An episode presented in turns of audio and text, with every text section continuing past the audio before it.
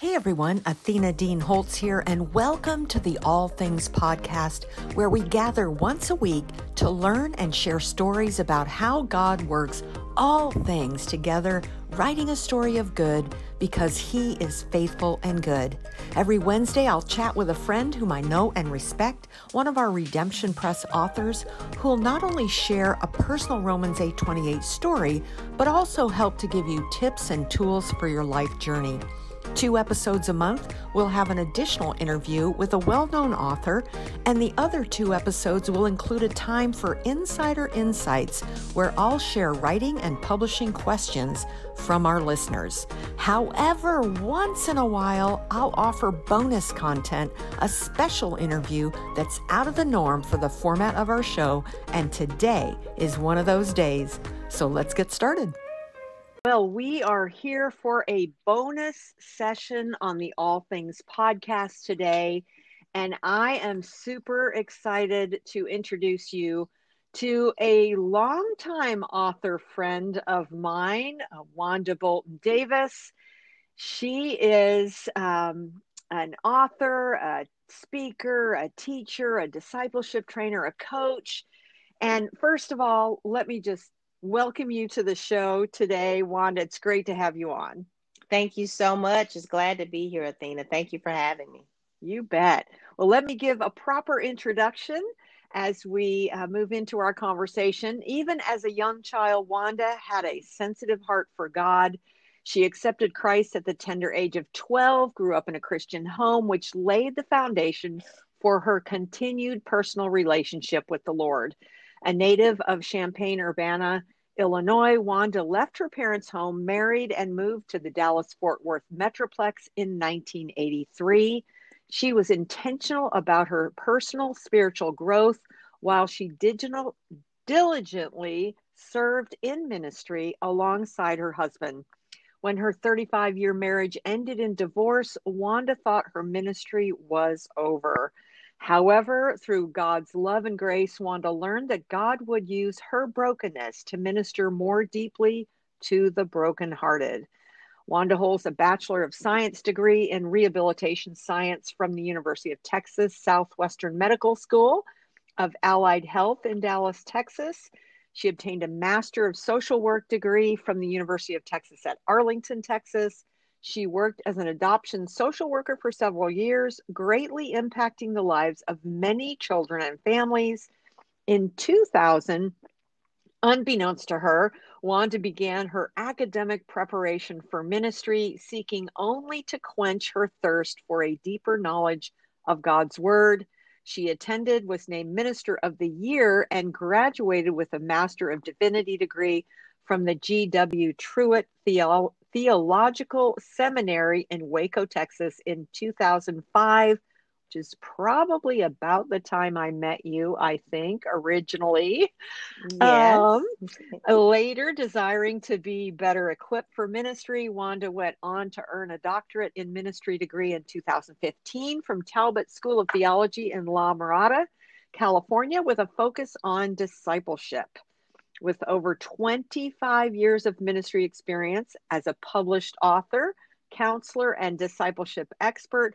Wanda has discipled thousands and provides discipleship training and leadership development across this country. She is a proud mother of three grown children, has a wonderful son in love, one grandchild with another on the way. Yes, yes. Wow. I remember when I helped you with, was that your first book? That was my first book. Uh, wow. Uh, Victorious Disciples. Yes. Yes. Victorious wow. Disciples. Mm-hmm. I love and that. It was a great experience working with you. Yeah. Well, yes. I have fond memories of you. And somehow recently I just went, you know what? I got to get back in touch with my friend. Yes. And, and see what you have to say with this. You know, we've been having this conversation as a company, as my husband and I, we've, mm-hmm. you know, we've just been wanting to hear from our Black friends. Mm-hmm. You know, what would you want us to know, us white people who really don't always know the right thing to say? The we we're kind of clueless in some ways Mm-hmm. And I just really feel like I want to be better educated. I want to know what your life has been like, how you've had to deal with things that I've never even thought mm-hmm. happened to people. Mm-hmm. Mm-hmm. So, so I would like to just start with, boy, tell us, tell us a little bit about your story, how God has used a lot of the hard things for good. Mm-hmm. But just give us a peek inside your story, Wanda. Okay. Sure. First of all, Athena, thank you so much for uh, having me and um, also for um, just, you know, initiating this conversation. Um, I think that uh, this is, it's a very difficult time that uh, we have found ourselves in as a culture, as a society. Um, however, I, I, as we know in Scripture, God does bring bring all things in, uh, make all things work together for good uh, of those who love Him and are called according to His purposes. So I can also see in this time of unrest, this time of difficulty, um, God is still moving and He is still working and He is still bringing about um, uh, good in, in all of this. Um, a little bit about my story. As you said, I am originally from Champaign Urbana, Illinois. My parents are from the South, from Tennessee. And as a little girl, um, I remember making trips um, to see my grandparents in Tennessee. And a lot of a lot of the probably racism that my parents experienced um, I did not experience firsthand. And then a lot of things that were going on, um, I was somewhat oblivious. Um, my parents, of course, tried to protect us from a lot. You know, I hear stories now about how, as we traveled back and forth from Illinois to Tennessee, there were times where we had to go um, to use the back entrance of various restaurants. We're talking about back in the 60s um, and things like that. And that as a little girl, I was not aware of, but my parents were very much um, aware of and had to encounter. Um, growing up there, I was, my sister and I were a part of um, the busing program as they were integrating schools. Um, interestingly enough, even though we lived in the same home, I attended the school in our neighborhood um, my sister was bused to the white school um, across town. And I don't, to this day, really don't understand how we were in the same household, but yet hmm. um, hmm. separated as it related to the schools that, that we attended. Um, she was able to get a lot more um, assistance and, and, and involved in programs with the University of Illinois there where um, I didn't always have that opportunity. I remember she was in a PAL program that um, she had a, a, white young lady. I, I, don't know, she might have been probably in her early 20s um, that would come. It was some type of program, but she she took me as a part of her the program as well. Even though Tracy was my sister was a part of that program, where she would come and do things with her she always in, included me as well. But I'm just just kind of sharing some of the um, the experiences she had being a part of the white school that I did not have hmm. um, being a part of the black school in in my neighborhood. As I grew up and went on to high school, I can recall this is a very um, touching story for me. Being a part of the high school there, um, the counselors, um, we as the Black children really did not get the guidance from our counselors as it related to um, going to college and getting information about uh, universities and things like that. I never remember or recall um, having those conversations. Now, my parents um, were just high school graduates, so they did not attend college. Um, so I didn't get that push from them um, to attend college, nor did I get it from um, I don't I remember her name to this day, the counselor uh, there that the white children got. So I grew up even though I was in the city with one of the top 10 universities at that time, I'm not sure how they rank now, but University of Illinois at that time was one of the top 10 universities. I felt that I was not smart enough to go there and that, that U of I was only for um, the the the the white children and and the smart the smartest of the smartest um, black kids. And so it never dawned on me. So when I graduated from high school, I wanted to go to to Tulsa. I wanted to go to Oral Roberts University. I remember my dad saying, um, "Nope, you can't go there. That's too far, and I don't have the money. You can go to one the um, Parkland College, which was one of the was a junior college there in Illinois. You can go there." And again, never dreamed, a dreamt that I could go to U of I. Um, went on, long story short, went on to to Parkland, got an associate's degree, got married, came to Dallas, um, and began returned to school with married with children. Went on to get a bachelor's, two masters, and a doctorate, as you just read.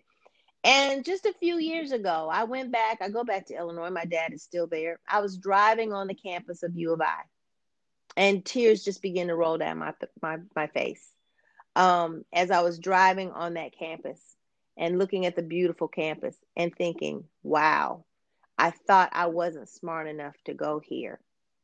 And look at me. Yeah. I have two, you know, a bachelor's, two masters, and a doctorate.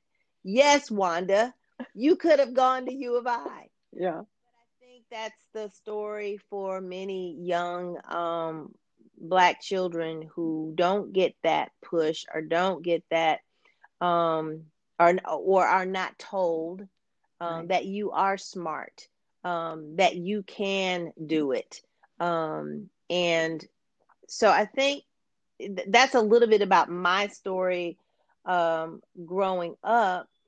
Um, but in the midst of all of this that that is going on i think that what black people want you know is to be understood and um, for the basic assumption not to be that we're different but that we're more similar than we are different right. We have more in common than we have differences. We all want the same thing. We all want and desire the same opportunities.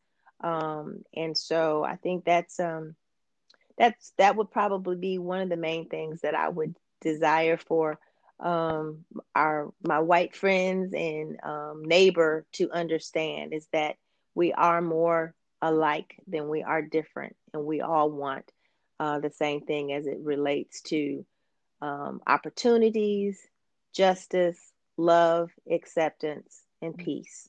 Mm. So so tell me when, you know, just with with all that's going on right now and there's just some strong eh, feelings uh, within the black community on different ends of the spectrum and so but from a, for me as a white person mm-hmm. What are the kinds of things that you've had said to you that we didn't really realize we were maybe insulting or hurting your feelings because mm-hmm. i want to i mean i think we need to learn how to have conversations and not feel mm-hmm. all awkward and mm-hmm. you know so eh, mm-hmm. have you had can you share some experiences you've had well, before that would help us actually yes actually you touched on one um when we were talking before and i so understood and could relate to that and it was when you hear um, a white person say, When I see you, I don't see color. You know, that is um, probably the biggest insult um, because Black people um, are very, most, for the most part, we're proud of who we are. We're proud of our Black skin. And yes, it does not offend us to say, I see you. I see you uh, for who you are. I see you as a black person, and I understand what um, what they are trying to say. Right, they're trying to say, you know, I don't see you as any different from me. I accept you for who you are, and you know i it your color the color of your skin has no bearing upon how i feel about you. I get it. I get it. Right. But um that is an insult to say oh i don't see color. Now really how can you look at me and right. not see color? Right. but look at me see me for who i am and still accept me. Another person another insult is when someone says you know you're different you're different. In other words, um, I like you and I can accept you and have you as a friend because you're not like them. Um, you're not one of them. But guess what? I am one of them. Right. Um, and so that is that is insulting as well to just you know you're you're different you're an exception um and and yeah that's that's no, good. That's good to know. Yeah. Mm-hmm. Yeah. Mm-hmm. Because mm-hmm. I know um, one of the other conversations we had that was, um, you know, uh, you people.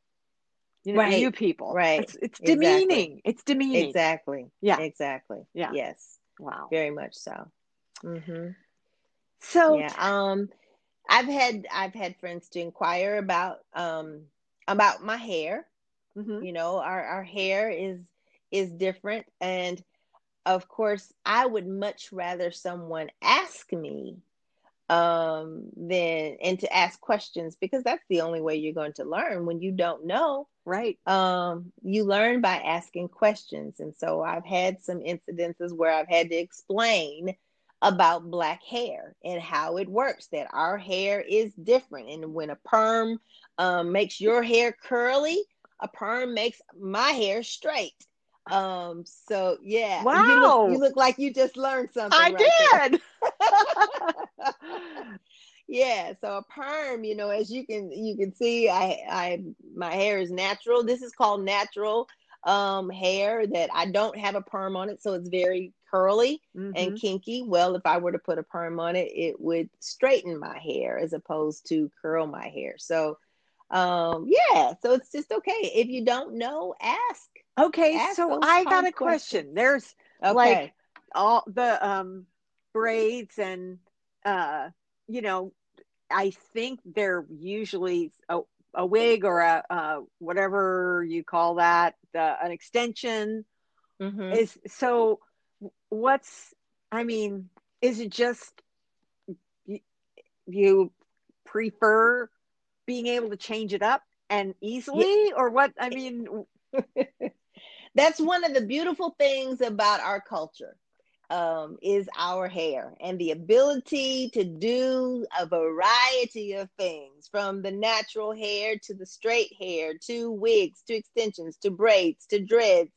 Um, and it's all a, po- a part of our culture and it's an expression um, of who we are. And yes it's about preference mm-hmm. Um, it is very much about uh, about preference. And so uh, I remember just some years ago, my son decided to grow his hair out and grow braids. Um, and you know, it was a phase that that he went through, and I accepted him for who he, you know he was. And that's the thing, Athena, is that oftentimes, and I know we all have the natural ability to look at the exterior physical um appearance but the sad thing is that we often make assumptions about people um, about the way by the way they look. Mm. Um, and yeah, I get that that there is a way many times that we present, um, but we have to be careful about making certain assumptions um, because someone looks different from us. Right. Um, and that's not just for the white race, even um, people are part of the black community we we can we can be guilty of that as well. So um that's just you know something that we have to be careful about. Some of the most educated articulate um people may look very different um, from us but we make certain assumptions because of the way they wear their hair or what the attire that they're wearing so if i meet um, a black woman, and, I've, you know, we just strike up a conversation, but she's like maybe um, pretty demonstrative in her dress and her style and her hair and eyelashes and all that. Like, is it okay to just say, so tell me, tell me about why that look, how, how you came to, I mean, I don't even know. I, I think I don't even know what I'd say. I, I'd be afraid to insult. So how would right. you start that conversation? So, so here's the thing, like with any other, any other person that you would meet, um relationship is important mm-hmm. you know relationship so and especially in the time that we're living in right now i don't know you may get any number of responses from a person if you just meet them and then you ask that question that may not be a good way. Right. Yeah that probably may not be a right Talk that about may other not stuff be a for... good way. Exactly to start a that's a little personal. Exactly exactly. So um I, you know, I think I want to see um, Black people and white people forming relationships and friendship, real friendships and collaborations. And it's when you begin to foster authentic, real um, relationships, then you can start asking those deeper questions and getting transparent you know um you know it's often you, you know you may hear someone say well i i i have black friends well how much of your environment really involves black people. Right. Have you had a black person in your home or black family in your home? Um you know do you have an ongoing relationship with black people? Um as a black person okay as a black person I have to learn to maneuver, to live, to operate in a white world because I'm the minority, right? Right. So whether it was when I went to school, um, when I go to work, um, my environment in places that I go are predominantly white. And so I have had to learn to operate in that world. But for the white person, as for the most part, you could live your life and never really engage black people if you didn't want to. Right. You have to want to. Right. You have to want to. Right. Exactly. You have to want to. When I worked in in adoption as an adoption social worker, um, that was in let's see, ninety five through two thousand. Um, it was a private agency that I worked for, and um, when I got there, I, I, I wasn't even prepared, but um, there were many families, white families, that were adopting biracial and African American children. Um, and so, because we didn't have um, black families, we just didn't have enough families for the babies. And so, many of the white families were adopting our children. But what I came, I, what I saw disturbed me. And what I saw um, in many cases were white couples who were adopting biracial and black children, but they were taking those babies and placing them in their white world, you know. Um, and I and so it disturbed me to the point that I went to the executive director and I said, you know, I, I, I just feel like we have to do something. There has to be some training um, for these families to help them understand that it is not just about adopting this black baby and, and you know placing them in this white world but are they willing we need to teach them to embrace that baby's culture that baby's background that baby's history um, so that they can raise this child um, in um, fully aware and um, understanding their own cultural history and background. Right. So, so I did. I implemented a training program. I talked to them about um, being involved in various areas of the Black community. I talked to them about perhaps thinking about joining a Black church, about exposing their children to their heritage, about how to care for their hair um, and their skin because they didn't know. Right. Um, so yeah. Wow. I'm just kind of rambling here, but no, um, that's good stuff. Yeah. And you know, it just makes me think of uh, "This Is Us." That mm-hmm. like mm-hmm. Finally, it was like, mm. oh, okay, Randall, we we need to like get some get him around his people so he can understand that heritage. And oh, so do you have a you have a black son? No, no. A there's child? this is us is a, a TV series. Oh, where oh, oh, oh, where okay. this uh, the mom had triplets and one of them died during childbirth and someone had left a black boy uh, baby on ah. the you know steps of the hospital and she okay. ended up taking him as her own and so it was just the the whole storyline right. as you were saying all of that i was seeing it in my mind some of the episodes where mm-hmm. you know they they took them a while to figure out right. that was an important piece that they were missing right. so wow i watched and i don't have the name i don't recall the name but i watched an interview um, several weeks ago, and it was a black young lady who had been adopted by a white family, and um, she she did not have that opportunity to be exposed to people of her culture. However, she did um, she did meet her her biological mom, and she talked about how she didn't feel um, she didn't she felt white mm-hmm. in, in her words in her words. You know, she said, I feel white, but yet I am seen in the white community as a black person.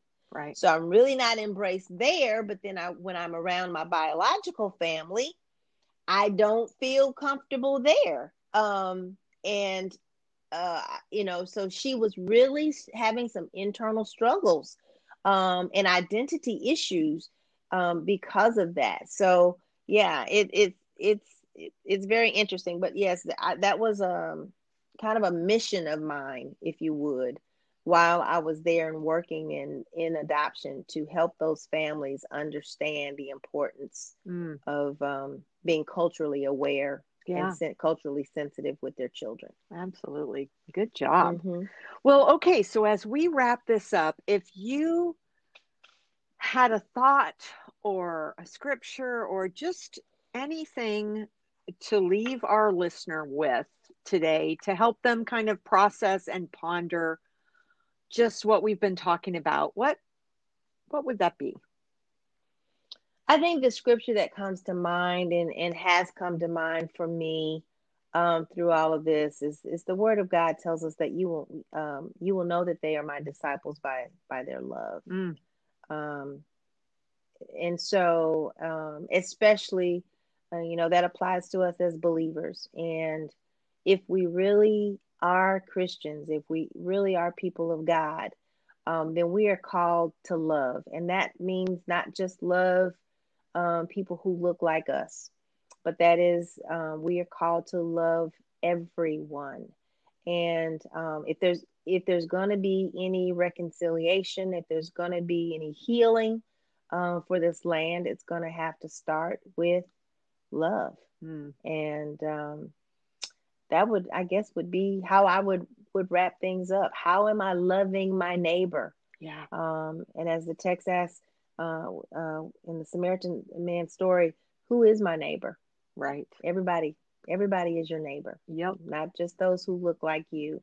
Um, so how can we be intentional mm. in um, reaching out to others? How can we be intentional in showing love? How can we be intentional in stretching ourselves to go beyond our com- comfort zone, to go beyond our own neighborhood, um, to go beyond uh, what we know um, and the norm to demonstrate love to everyone we encounter? Mm. Amen. Good word. Mm-hmm. Good word. Mm-hmm. Well, thank you, Wanda, so much for taking the time out of your schedule to be with me so we could do this extra bonus content uh, show for the podcast and just continue to keep this conversation going. I just so appreciate you being willing to do this and yeah, look forward yes. to us working together on some other projects in the future. Yes, thank you so much, Athena, for having me. But even beyond that, um, for having this platform and initiating, like I said, this conversation, this much needed conversation. This is where um, healing will start mm. um, just by being able to say, you know what, I don't know. Will you teach me? Yeah. Um, I want I want to learn. So I appreciate you so mm. much uh, for having me today. Well, thank you so much, my friend. So thanks for joining us today for the All Things podcast, brought to you by Redemption Press and the Romans 828 bookstore. So, hey, I'd like to ask you a favor. If you would consider sharing this episode with your friends on social media, of course, only if you thought it was helpful. Or if you haven't yet left a review of the podcast on Apple, I would really appreciate it as you know, it'll help other people find the show and let them know it really is a good one to listen to. So, thank you so much for listening today, and I'll see you next week.